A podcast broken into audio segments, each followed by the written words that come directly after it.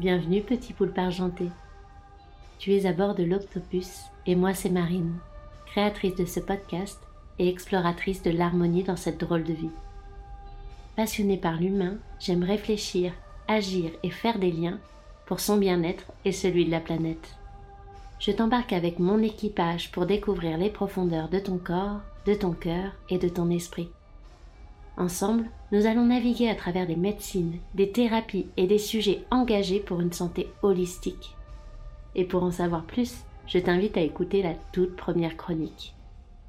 Alors c'est parti, mettons les voiles pour devenir acteur de notre bonheur. Ah, et dernier message avant de prendre le large. The Octopus a besoin de tes tentacules pour continuer son voyage. Alors si tu apprécies ce podcast, merci de le suivre sur les réseaux sociaux, de t'abonner sur ta plateforme préférée, mais aussi d'offrir des étoiles ou des commentaires sur Apple Podcast. Belle et douce traversée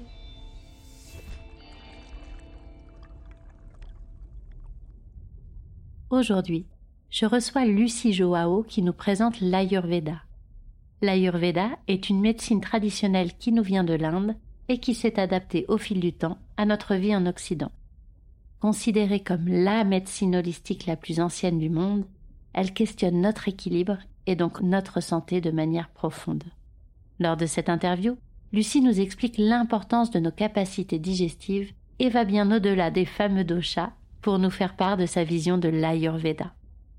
Enfin, si je devais retenir un message de cet échange, c'est que pour reprendre le pouvoir sur notre santé, il est important de mieux se comprendre. Car plus on l'externalise, moins on la maîtrise. Bonjour Lucie. Bonjour Marine. Comment tu vas? Très bien, merci. Et toi? Ça va très bien, je te remercie. Et puis merci surtout d'être là pour cette interview sur l'Ayurveda. Merci à toi, je suis ravie de participer euh, à ton podcast que j'aime beaucoup et de parler d'Ayurveda avec toi. Bon, bah super. Est-ce que pour commencer cette interview, tu peux te présenter en quelques mots? Qu'est-ce que tu fais? D'où tu viens? Et nous présenter peut-être un petit peu ton parcours aussi. Alors, je suis euh, Lucie Joao, je suis praticienne en Ayurveda euh, au Pays Basque. à la base, je suis lyonnaise, puis j'ai euh, voyager. Et quand j'ai décidé de rentrer en France, euh, je me suis installée au Pays Basque et je suis ravie de ce choix. Mon parcours euh, qui m'a menée à la pratique de l'Ayurveda a été assez long et progressif. J'ai pas eu un déclic comme souvent on me demande quand est-ce que tu as eu le déclic, de savoir quelle était ta voix ou quoi. J'ai pas eu de, déclic. C'était, ça s'est déroulé très progressivement. En fait, j'ai toujours été passionnée par les, religions et les philosophies antiques.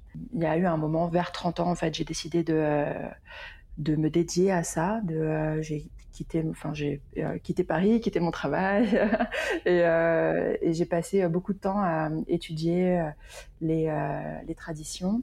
Et de fil en aiguille, ça m'a mené par la pratique du yoga à l'Ayurveda. Ok. Et donc ces pratiques-là, c'est quelque chose que tu as fait en France ou tu as fait ça à l'étranger? Euh, beaucoup à l'étranger. Donc évidemment en France, euh, j'avais euh, commencé la pratique du yoga et en fait ensuite au Portugal, quand je vivais au Portugal, en fait, j'avais une prof de yoga qui m'a vraiment accompagnée dans, dans l'approfondissement du yoga et en même temps, j'avais commencé un petit peu là-bas à me former euh, au massage ayurvédique. Je commençais à avoir un peu mon introduction euh, à l'ayurveda. Ensuite, je suis allée, euh, je suis partie au Canada vivre dans un ashram pendant un an. Un ashram dans lequel il y avait une école d'ayurveda et donc j'ai suivi mes premiers cours là-bas. Puis je suis rentrée en France, j'ai fait une école de praticien d'ayurveda. Ensuite, je suis allée aux États-Unis avec Vassandlad, le très célèbre Vassandlad. Et maintenant, j'étudie en ligne avec un professeur brésilien. Et à partir de janvier, je vais euh, être mentorée par euh, Vaidjan Arendradas, un grand professeur qui est à Grenoble. Donc euh, oui, en France et beaucoup à l'étranger aussi. D'accord, ouais, beaucoup de mouvements et une vision très globale de la Yurveda avec, avec tous, ces, tous ces pays que tu as pu alors vous remarquerez peut-être qu'il manque l'Inde c'est assez paradoxal. Euh, souvent les gens euh, qui, pratiquent euh, l'ayurveda ou le yoga vont se former en Inde et, moi ma formation elle n'est pas du tout indienne. Je suis déjà allée en Inde et en fait j'ai pas spécialement accroché. Mais je pense que c'est aussi ce qui fait ma particularité Une de mes particularités aujourd'hui dans, dans l'Ayurveda en France, c'est que ma pratique, elle est très adaptée à notre mode de vie occidental et elle est détachée de euh, la culture indienne. Bien sûr que c'est une tradition qui vient de l'Inde, mais euh, c'est un petit peu comme aujourd'hui, euh, pour étudier la philosophie, on n'a pas besoin d'aller en Grèce. Oui, voilà, donc c'est exactement la même idée. Mais ça, d'ailleurs, tu le dis, tu le dis très bien dans ton livre que l'Ayurveda, ce n'est pas que quelque chose qui s'applique à l'Inde, mais qui peut être très aussi applicable localement. Et avant de continuer sur, euh, sur tout ça, je voulais te demander aussi de définir peut-être un petit peu l'Ayurveda. Qu'est-ce que c'est, à quoi ça sert? Et comment toi tu le pratiques aujourd'hui? Oui, alors en fait, l'Ayurveda, c'est euh, une connaissance du vivant. Littéralement, Ayurveda, ça veut dire connaissance du vivant. Donc c'est avant tout une biologie en fait. C'est un, prisme de compréhension de euh, la vie, la vie dans sa globalité, que ce soit l'humain ou la nature, euh, surtout parce qu'en fait on considère qu'il n'y a pas de séparation entre euh, l'humain et la nature, mais de cette euh, connaissance du vivant, de cette biologie, il y a une médecine qui en est issue. Donc l'ayurveda, c'est pas une médecine, c'est plutôt une biologie, mais il y a une médecine ayurvédique. Et l'objectif de cette médecine ayurvédique, c'est d'allonger le confort de vie, d'allonger en fait le, le temps de vie, mais le temps de vie confortable. Aujourd'hui, la médecine moderne euh, nous permet de vivre plus longtemps, euh, mais on passe aussi beaucoup plus de temps à l'hôpital. En moyenne, humain passe 13 ans de sa vie à l'hôpital. Euh, l'objectif de l'Ayurveda, c'est vraiment la longévité, mais confortable, pour pouvoir s'adonner aux pratiques d'élévation. C'est-à-dire qu'il y a vraiment une dimension d'élévation spirituelle qui est prise en compte, qui n'est pas le projet propre de l'Ayurveda. L'Ayurveda, c'est un moyen de nous donner euh, les conditions pour se consacrer à l'élévation euh, spirituelle. D'accord. Euh, et donc, plus d'un côté plus pratique, plus terre à terre, ça c'est vraiment l'objectif global de l'Ayurveda. Mais au niveau de la médecine ayurvédique, c'est une approche qui est systémique. Donc, on va considérer en fait l'individu dans sa globalité. Quand on va traiter un trouble chez une personne, alors c'est une médecine préventive. Hein. on voit beaucoup de personnes qui n'ont pas de trouble, mais s'il y a un trouble, on va pas aller simplement, par exemple, s'il y a un problème dans l'estomac, on va pas aller traiter l'estomac. On va essayer de comprendre ce qui se passe chez la personne dans sa globalité, donc que ce soit au niveau de sa digestion, de ses émotions, de euh, son euh, sommeil, euh, de son activité, etc. Donc l'approche, elle est vraiment systémique, holistique. Et toi, du coup, comment tu la pratiques? Ça va être principalement via des conseils en nutrition ou il y a d'autres choses? Alors, on commence euh, très souvent par la nutrition parce qu'en fait, la santé euh, digestive est la base de notre santé globale. Si on a une, bonne santé euh, digestive, si on a un bon feu digestif, on va aussi avoir plus de clarté dans le mental, on va avoir de l'énergie, on va avoir un, un, meilleur sommeil, etc. Donc, vraiment, la base, c'est de s'assurer qu'au niveau de la digestion, tout se passe bien. Donc, c'est vrai qu'on commence souvent par la nutrition. Euh, il y a trois grands euh, piliers dans la santé en Ayurveda qui sont euh, la nutrition, le sommeil et l'intériorité. Donc, on va commencer par le premier pour s'assurer que le physique fonctionne vraiment très bien. Donc on va vérifier l'alimentation, on va vérifier le sommeil et trouver du coup des pistes d'optimisation s'il euh, y a un petit peu d'insomnie ou de troubles du sommeil. Une fois que ça c'est réglé, on va pouvoir se dédier à la pratique de l'intériorité et retrouver la paix. D'accord, ok. Et c'est d'ailleurs, euh, je reviens sur ces capacités digestives dont tu parles. Donc tu as écrit un livre, on va en parler peut-être un peu plus tout à l'heure, qui s'appelle euh, équilibrer sa digestion grâce à l'Ayurveda. Et dans celui-là, tu dis que vraiment cette capacité digestive, c'est quelque chose qui différencie un petit peu l'Ayurveda de peut-être euh, donc les médecines modernes, c'est sûr, mais aussi peut-être de la médecine euh, hippocratique, donc tout ce qui est naturopathie en France, c'est ça? Il y, a, quand même euh, une, différence, je pense, entre la médecine hippocratique et euh, la naturopathie. Et la naturopathie, ça dépend vraiment euh, du naturopathe, en réalité, comme l'Ayurveda, comme tout, en fait. mais oui, il y a une distinction, enfin, il y a une particularité dans l'Ayurveda qui est la capacité digestive. On tient plus compte de la manière dont la personne digère que de ce qu'elle mange en réalité. Ce qui est le plus important en fait, c'est pas le nombre de nutriments que j'ingère, mais ce que euh, ma capacité à les absorber. Et là, ça passe euh, par euh, l'alimentation, mais aussi par la gestion du stress, par exemple, ce qu'on va beaucoup voir dans les maladies, euh, syndrome du côlon irritable, maladie de Crohn, ce genre de choses-là. Et en fait, ce vraiment sur quoi on va focaliser notre attention, c'est la capacité digestive de la personne, plus que la valeur des nutriments, même si c'est important aussi. le livre, je l'ai coécrit avec Marie-France Paris, qui est naturopathe. Donc en fait, j'ai écrit la partie théorique et Marie-France Paris, qui est naturopathe et chef, a écrit euh, des recettes. Le livre, il est en deux parties. Donc il y, a vraiment la, question euh, de la valeur nutritive des aliments qui est importante, le prana des aliments. Mais si euh, on a une capacité digestive faible, on aura beau manger les meilleurs aliments du monde, on n'aura pas, euh, on va pas les absorber. Ils vont pas faire partie de nous. On va les rejeter. En revanche, si on a une bonne capacité digestive et qu'on mange pas très bien, on peut être en bonne santé. On le voit euh, tous les jours. En fait, on voit des personnes qui ont vraiment une hygiène de vie pas terrible et qui sont en bonne santé, et des personnes qui ont une très bonne hygiène de vie théoriquement et qui sont un peu un peu faibles. Donc c'est aussi une question de constitution, mais c'est souvent parce qu'en fait, cette théoriquement bonne hygiène de vie, n'est pas adaptée à la personne, n'est pas adaptée à sa capacité digestive, elle n'est pas adaptée à sa constitution. Et tout le principe de l'Ayurveda, en fait, c'est de comprendre la personne, surtout l'idéal, c'est qu'elle se comprenne elle-même, qu'elle sache comment elle fonctionne, comment son corps fonctionne, comment ses émotions fonctionnent, et que de là, on trouve les outils pour cette personne pour qu'elle optimise euh, sa santé. Et du coup, la théorie euh, digestive de l'Ayurveda, elle est destinée à la compréhension de sa propre digestion, plutôt que de dire euh, il faut manger comme ci, comme ça. Non, c'est pas ça en fait. Il faut comprendre comment toi tu digères et en fonction de comment toi tu digères, voilà ce que tu pourrais faire et observe-toi ça me fait d'ailleurs, euh, cette compréhension-là me fait rebondir sur une phrase que j'aime beaucoup dans ton livre. Tu, cites, alors je me souviens plus du nom, tu dis qu'il faut comprendre pour être en bonne santé tout ce que nous effectuons nous-mêmes pour notre santé est plus efficace sur le long terme que ce que les autres font pour nous. Je pense, que c'est David Frolet qui dit ça. On a tendance aujourd'hui à externaliser notre santé. C'est-à-dire que dès qu'on va pas bien, on va voir euh, un médecin ou un thérapeute et on lui dit voilà, j'ai ça, donne-moi une solution. On externalise en fait euh, la prise en charge de notre santé.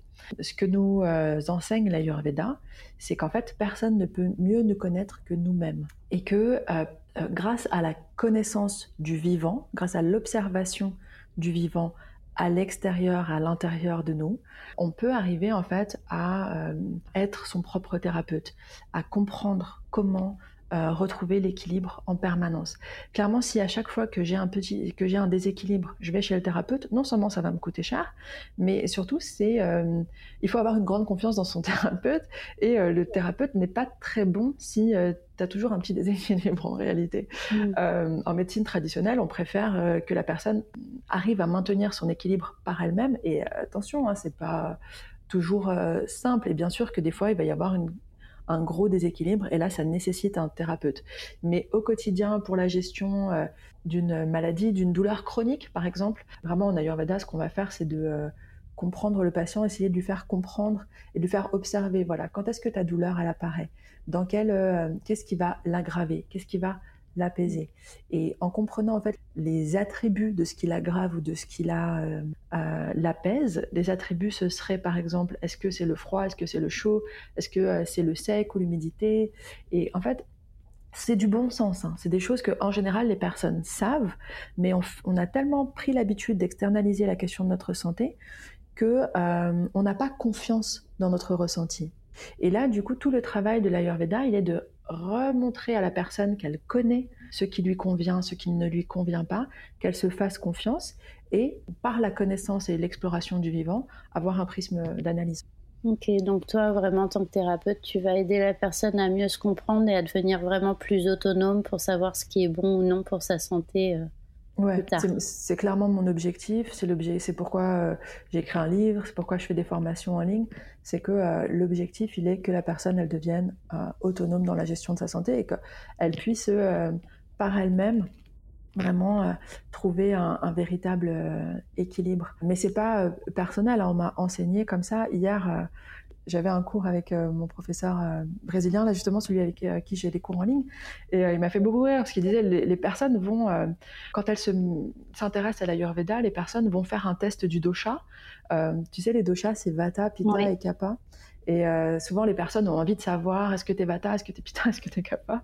Et il disait en fait, les personnes elles vont faire le test du dosha pour savoir quelle princesse de Disney elles sont. ça fait beaucoup rire. Et en fait, c'est exactement ça. On essaye de, on, a besoin en fait de se connaître. Mais du coup, pour se connaître, on va aller faire un test sur Internet. Et en fait, la mission du praticien en Ayurveda, c'est tout l'inverse. En fait, c'est de te dire, regarde, en fait, tu te connais si tu regardes à l'intérieur de toi. Ok. Et euh, pourquoi les gens en général viennent te consulter? Quels sont euh, souvent les les patients que tu reçois, je ne sais pas si on dit patient, c'est peut-être plus euh, client, mais pour quel type de, de troubles ou pour quel type de questions en général on vient te voir?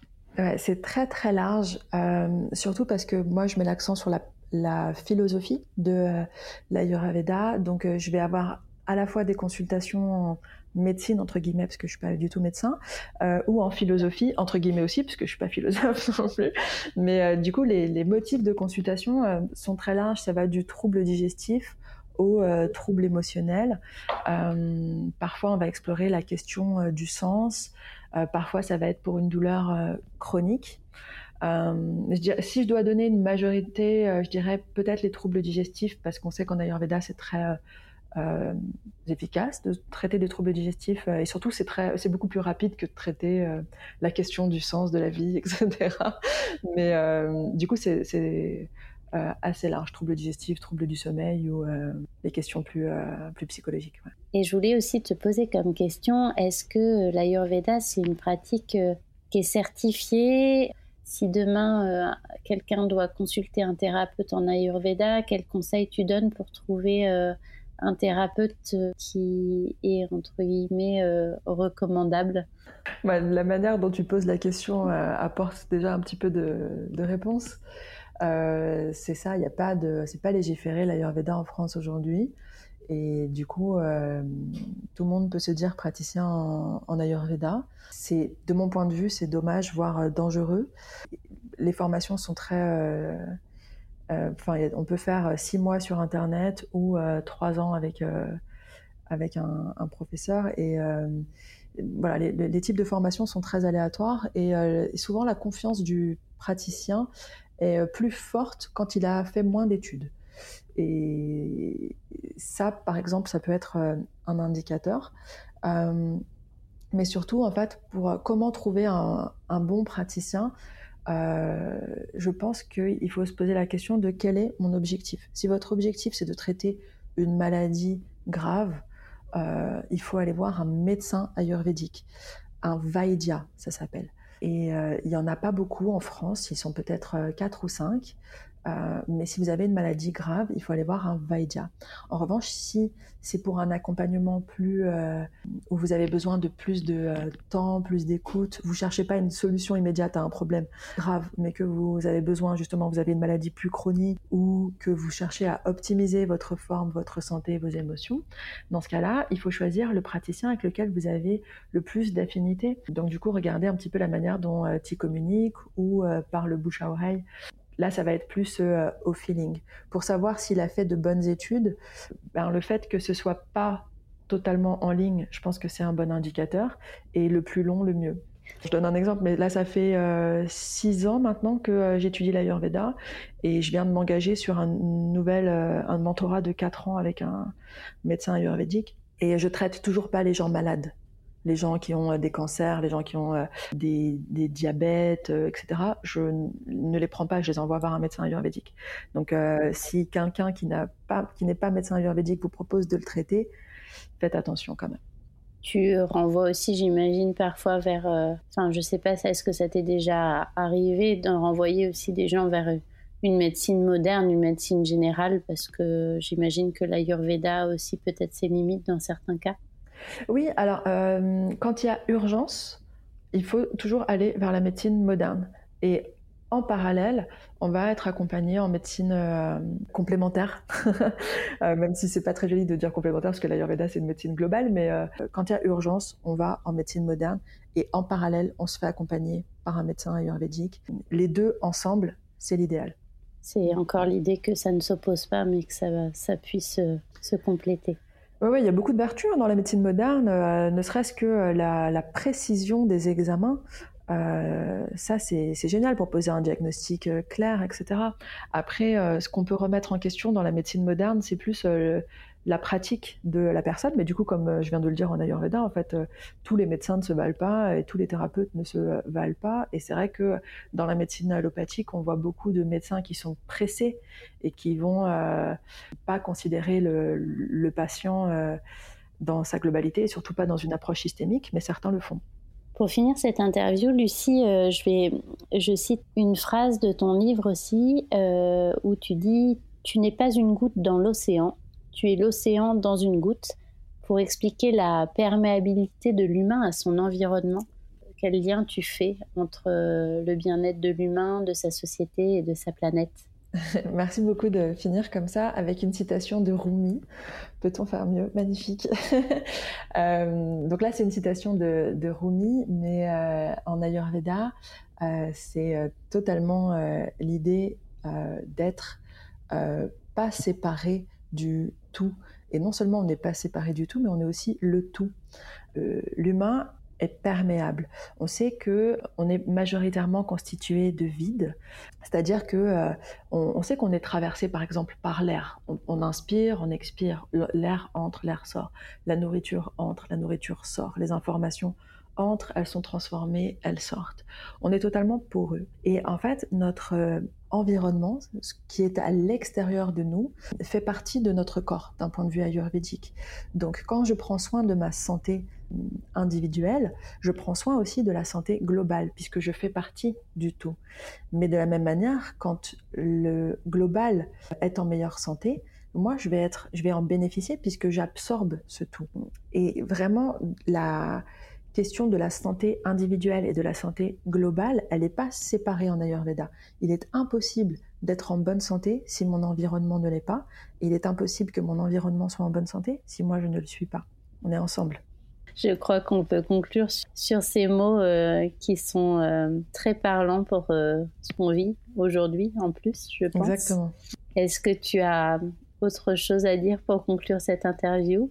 Ben, merci beaucoup pour de me donner l'occasion d'exprimer tout ça parce que c'est important pour moi et j'espère que c'est important pour euh, plus de gens. Et euh, merci. Merci à toi, Lucie, d'avoir pris ce temps. Et puis, euh, je redonne la référence de ton livre qui s'appelle Équilibrer sa digestion grâce à l'Ayurveda. Merci, Lucie. À très vite. Merci.